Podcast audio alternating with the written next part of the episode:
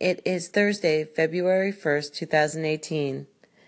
Quote of the day is from Katherine Mansfield, a writer from 1888 to 1923. Risk. Risk anything. Care no more for the opinions of others for those voices. Do the hardest thing on earth for you. Act for yourself. Face the truth. Today's horoscopes by Linda C. Black Astrology. Starting with Aries. Don't take action yet. Finish preparations first. Guard time for your health and well being. There's plenty of work today and tomorrow. Recharge your batteries. Taurus. Relax and take time for fun, family, and romance. Don't make important decisions now. Strengthen bonds with people you love. Listen, share, and consider. Gemini. Stick close to home over the next few days. Organize, sort, and clear out clutter. Establish order somewhere chaotic. Clean up a mess. Cancer. Consider the history. Silence is better than damaging outbursts. If you don't know what to say, keep your peace. Focus on practical priorities despite distractions. Leo. There's profit potential today and tomorrow, although obstacles could seem intimidating. Stick to your budget. Take a creative tack. Revise plans for unforeseen circumstances. Virgo. Slow down to avoid accidents or breakage. Energy surges are predictable for the next two days. Overcommitting can lead to burnout. Listen to your intuition. Libra. Settle into your warm cocoon. Silence and peaceful pursuits soothe your spirit through tomorrow. Consider the consequences before taking action. Meditate on the possibilities. Scorpio. Friendship makes a difference. Offer and receive support. Lend a helping hand to one who needs it. Show up for your team or community. Sagittarius. Work takes priority over the next few days, put in more time planning before initiating action. Someone important is paying attention. Take extra care. Capricorn. Plan your itinerary for an upcoming trip. Today and tomorrow favor travel, studies, and education. Extra efforts surpasses old limits. Rules bend. Don't break them. And finally, Aquarius. Wait to see what develops. Changes require budget revisions. Focus on strategic objectives and avoid impulsive spending. Join forces with another to get funding. And those are your horoscopes for February 1st, 2018 by Linda C. Black. February 1st, This Day in Rock, 1954. Backed by his jazz ensemble, Big Joe Turner records the original version of Shake, Rattle, and Roll.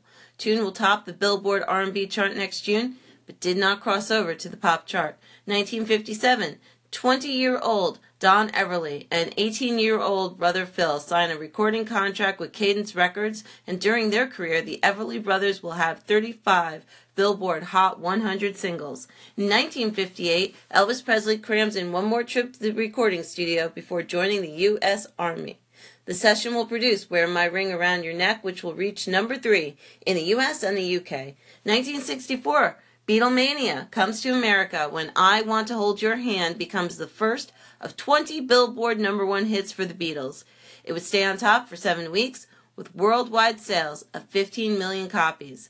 The same year, Matthew Welsh, governor of Indiana, declares the song Louie Louie by the Kingsmen, which was currently number six on the Hot 100, to be pornographic, and he asked the Indiana Broadcasters Association to ban the record, though stations claim it's impossible to accurately figure out the lyrics from the unintelligible rendition as performed by the Kingsmen. Indiana was the only state to actually ban the record from radio play.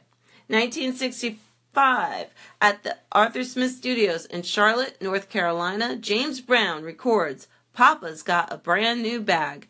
It will reach number 8 on the Billboard Pop chart and number 1 on the R&B chart following August and later win a Grammy Award for Best Rhythm and Blues Recording. 1968, exactly 9 months after marrying Elvis Presley, Priscilla Presley gives birth to Elvis' only child, Lisa Marie, at the Baptist Memorial Hospital in Memphis. 1969. Pre, a uh, pre Stevie Nicks, Lindsey Buckingham, Christine McVie edition of Fleetwood Mac took a guitar based instrumental called Albatross to top the UK chart. It also made top five in Norway, Ireland, Sweden, and the Netherlands, but only rose to 104 in the US. 1975. Elvis Presley arranges for daughter Lisa Marie to meet her favorite singer Elton John for her seventh birthday. Same year, Neil Sedaka now comes back with Laughter in the Rain. 1979, Blondie's Heart of Glass is certified platinum in Great Britain, where it t- chops the UK pop chart. The song will also rise to number one in the US following April. The original lyrics, Once I had a love, it was a gas, soon turned out it was a pain in the ass, were altered to Once I had a love, it was a gas, soon turned out had a heart of glass, to ensure radio play. 1983 Air Supply's seventh studio album, Now and Forever, is certified platinum, peaking at number 25 on the Hot 200 chart. The LP contained three top 40 hits, Even the Nights Are Better, number 5, Young Love, number 38, and Two Less Lonely People in the World at number 38. 1985, Eagles Glenn Frey makes his acting debut on an episode of US TV's Miami Vice that was based on his song Smuggler's Blues. 1986, Diana Ross marries Norwegian shipping magnate Arne Naess in Geneva, Switzerland, with Stevie Wonder performing at the reception, but the couple was later divorced in 2000. 1987, after the UN and African National Congress removed him from their blacklist, Paul Simon kicks off his Graceland tour in Rotterdam. He had been banned after he broke the cultural boycott on recording in South Africa. In 1988, the Cars, who'd placed 15 songs on the Hot 100 between 1978 and 1987, announced their breakup. In 1992, Elton John and George Michael teamed up to score U.S. number one with Don't Let the Sun Go Down on Me at Wembley Stadium. 2001, a collection of Elton John's private photos were removed from display at a museum in Atlanta. 2004, Justin Timberlake causes a huge uproar when he tugged at Janet Jackson's outfit and revealed her left breast live on US TV during the halftime show of Super Bowl 38. Four days later, that scene would become the most searched for image in the history of the internet. 2005, 59 year old Eric Clapton became a father for the fifth time when his 29 year old wife, Melia McEnery, gave birth to a baby girl. 2007, Mike Clark, owner manager of Atlanta's Southern Tracks recording studio, died after an eight month illness. He was 63. 2008, news report revealed Spain was the European leader in illegal music downloads. Same year, Paul McCartney said recent media reports that he had heart surgery last year are entirely. This Day in Rock, February 1st, continued. 2011, in an interview with Rolling Stone magazine, Elton John urged his longtime friend and tour mate Billy Joel to get serious about overcoming his alcoholism that has plagued him for years. Joel reacted by saying, Elton is just being Elton. 2012, Lisa Marie Presley celebrated her 44th birthday by opening up a new exhibit at Graceland that featured artifacts from her childhood, including baby footprints, a tricycle, her crib, and a record player. February 1st, the same year, 2012, Don Cornelius, the host of TV Soul Train, who helped break down racial barriers and broaden the reach of black culture, died of an apparent suicide. He was 75. And this was your day in rock for February 1st. The Love Song of J. Alfred Prufrock by T.S. Eliot.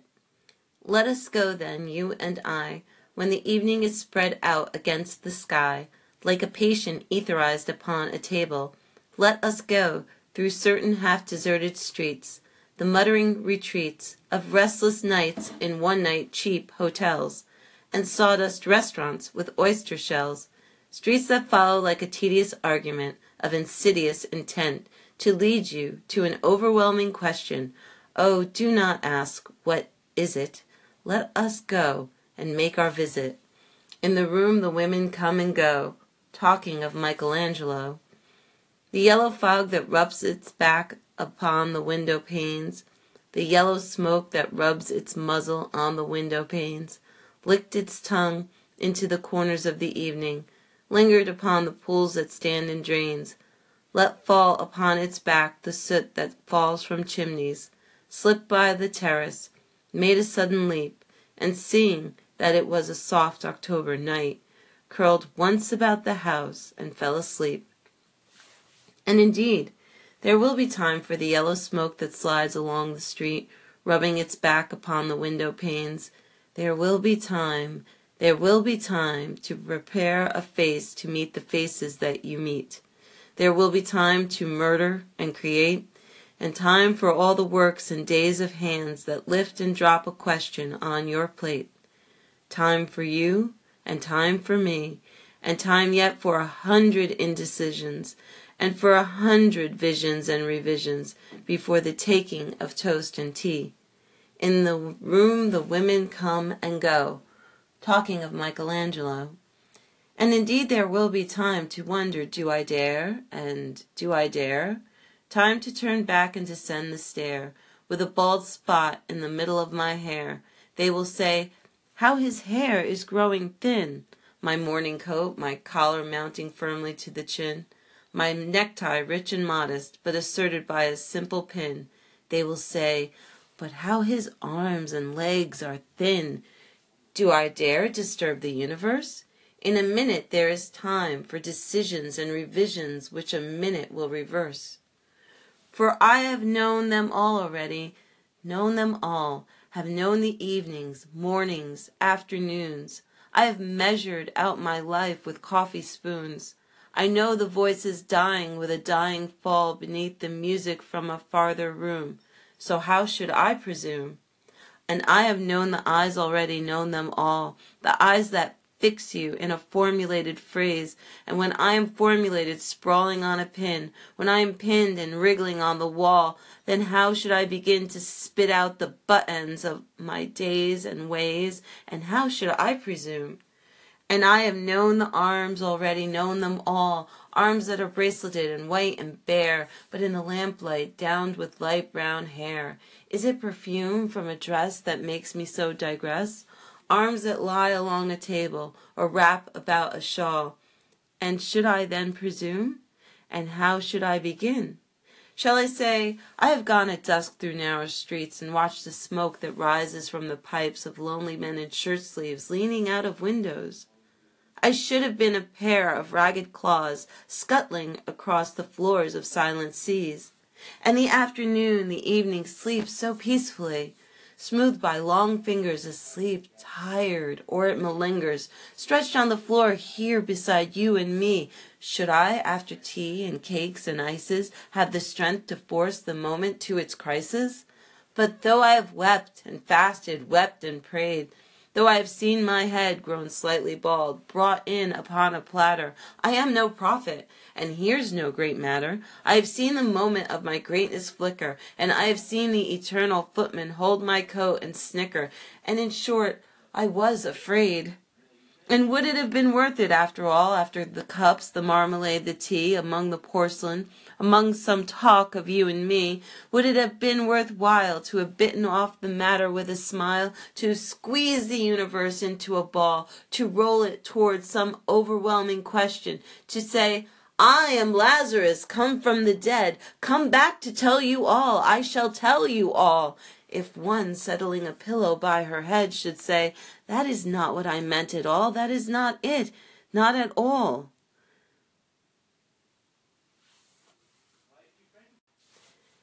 And would it have been worth it after all? Would it have been worthwhile, after the sunsets and the dooryards and the sprinkled streets, after the novels, after the teacups, after the skirts that trail along the floor, and this and so much more? Is it impossible to say just what I mean? But as if a magic lantern threw the nerves in patterns on a screen, would it have been worth while if one, settling a pillow or throwing off a shawl and turning toward the window, should say, That is not it at all. That is not what I meant at all. No, I am not Prince Hamlet, nor was meant to be. Am an attendant lord, One that will do to swell a progress, start a scene or two, advise the prince, no doubt an easy tool, deferential, glad to be of use, politic, cautious, and meticulous, full of high sentence, but a bit obtuse at times, indeed almost ridiculous, almost at times the fool. I grow old, I grow old, I shall wear the bottoms of my trousers rolled. Shall I part my hair behind? Do I dare to eat a peach? I shall wear white flannel trousers and walk upon the beach. I have heard the mermaids singing, each to each. I do not think that they will sing to me. I have seen them riding seaward on the waves, combing the white hair of the waves blown back. When the wind blows the water white and black, we have lingered in the chambers of the sea by sea girls wreathed with seaweed red and brown, till human voices wake us and we drown. Thinking about thinking about thinking, poem by Kelly Kurt. I, unfortunately, don't always prevail. A moment is all it requires. If I have any control, I want to use it, but my mind finds ways a millisecond of lapse regresses me to human. Who wants that? I don't. It's part of what keeps me awake. What does that say, at least for me? Control is tenuous, if achievable. I think that I think I must try. Life in a Love, Robert Browning. Escape me? Never, beloved. While I am I and you are you, so long as the world contains us both, me the loving and you the loath. While the one eludes, must the other pursue. My life is a fault at last, I fear it seems too much like a fate, indeed. Though I do my best, I shall scarce succeed. But what if I fail of my purpose here? It is but to keep the nerves at strain, to dry one's eyes and laugh at a fall, and baffled, get up and begin again. So the chase takes up one's life, that's all. While Look but once from your farthest bound at me so deep in the dust and dark. No sooner the old hope goes to ground than a new one straight to the self same mark. I shape me, ever removed.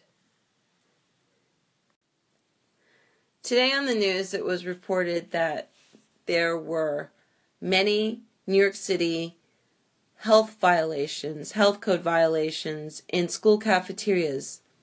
And I'm going to read a bit from Food Plight by Paulina Sinauer and Mallory Munch. And it goes like this At Public School 398 in East Flatbush, Brooklyn, elementary school students were offered a lunch of beef patties, zucchini, and pears on March 20th. A city health inspector discovered some unappetizing conditions in the cafeteria and kitchen that day live roaches and close to 600 fresh mice droppings, all conditions primed to cause illness. At Middle School 137 in Ozone Park, Queens, where the kitchen prepares more than 700 meals for five area schools, an inspector found about 1,500 flies on July 12th. The health department gave the school two days to clean up, put all food in rat proof containers. While there was some improvement when an inspector returned July 17th, flies still loomed, and the kitchen remained dirty. School got another two days to fix the violations, and only on the third try were the problems rectified. If you can believe that. At PS 132 in Williamsburg, Brooklyn, a school nurse reported in September that five second graders were sickened after eating a cafeteria lunch of peanut butter and jelly sandwiches, cheese sandwiches, and milk. School officials said there was no evidence the illnesses were caused by school food and called the nurse overzealous. Oh, really? But a health inspector who responded several days later found dirty equipment and poor protection for how food was laid out. potential breeding grounds for foodborne illnesses. Good thing they had the overzealous nurse at the wheel. These schools are far from alone in cafeteria woes. A New York City News Service investigation based on inspection data obtained from the New York City Health Department under New York's Freedom of Information Law found nearly 700 school cafeterias, that's about half of the 1,400 inspected by health officials in 2017, received at least one critical violation, which indicates the kinds of problems that could lead to foodborne illness. City health inspectors discovered an average of two violations per school cafeteria visit. Some schools had no violations, as the health department officials point out, others racked up more, driving up the average. One of every five of the citations is a critical violation, something that could lead to foodborne illnesses. More than half of the 1,150 critical violations reported in 2017 show evidence of mice, rats, roaches, and other insects in food preparation and consumption areas along with flies. The four dozen schools with the worst inspection records in 2017 largely serve some of the city's poorest students. What a surprise here! The students who go to these schools tend to be disproportionately minority group members, city records show. Hey, you know what? These kids, a lot of them are starving. They're going home to very poor families. Food that they get in their school is critical. It may be, in some cases, unfortunately, their only full meal of the day. And what are we doing, New York State? What are we doing, New York City? We're asleep at the wheel. In 2017, there should be none of this. There is no excuse. And what do I hear? I hear pres- uh, I hear President Trump saying that, you know, the big issue is immigration. And I hear the Democrats screaming about it. Okay? I hear Governor Cuomo and de Blasio talking about a safe harbor. Hey, what about a safe harbor for the kids that already live in the city? All of them, all the children.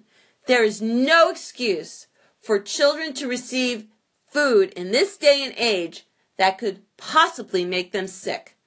This is basic, simple hygiene. And I'm sorry, if these people aren't following the health code, get them out of there. Get them fired. That's my rant. Clean it up.